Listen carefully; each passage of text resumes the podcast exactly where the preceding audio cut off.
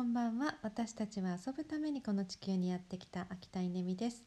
えーと、出版についてつらつらと話し始めてますけれども、えー、ビジョンを明確にするっていうパート2なんですけれども、えー、次にですねすることは本屋さんに行くことなんですね。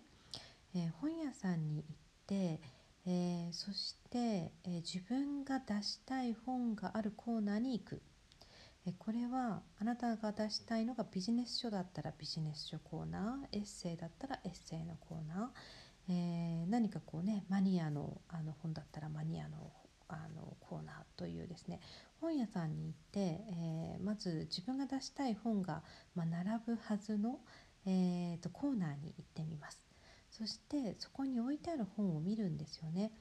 うんと類書をまあ探すということなんですけれども、えー、時々私の本には類書がありませんっていう方がいますけれども、えー、類書がない本はですね、えー、なかなか出すの難しいんですね。これどうしてかっていうと,、えーと、本には棚っていうのがあって、え棚というのは、えその本が置かれるべき場所があるってことですよね。でえー、場所が類書がないっていうことは場所がないということなので、えー、場所がない本は、えー、本屋さんに並ばないんですよね、え並ばないイコール出版社は出したくないわけですね。つまり売れる見込みが低いっていうことになるので。なのでよく類書がないから出したいとかっておっしゃる方いるんですけどそれはかなりハードルが高くてえーと、まず特に1冊目っていうのは類書がある本、えー、それもですねかなり売れてる類書があるっていうのが結構大事だったりします。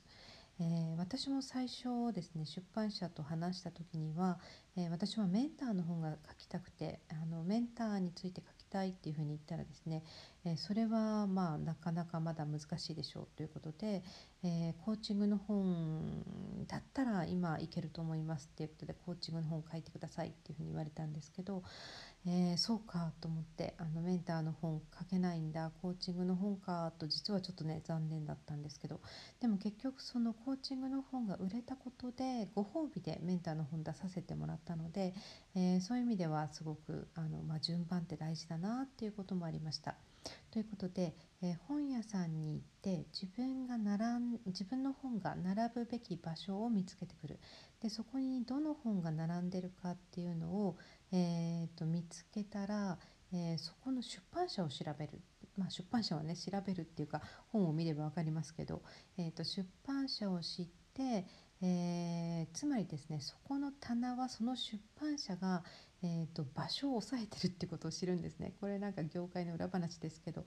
えー、と出版社がですねあの棚を買ってるんですよね。買ってるっていう表現があってんのかな。あのそのコーナーに何冊本を置けるっていうのはですね構その出版社の力関係が働いているいますなので、えーと、その自分の置きたい本がどの出版社が強いのかっていうのをリサーチするんですね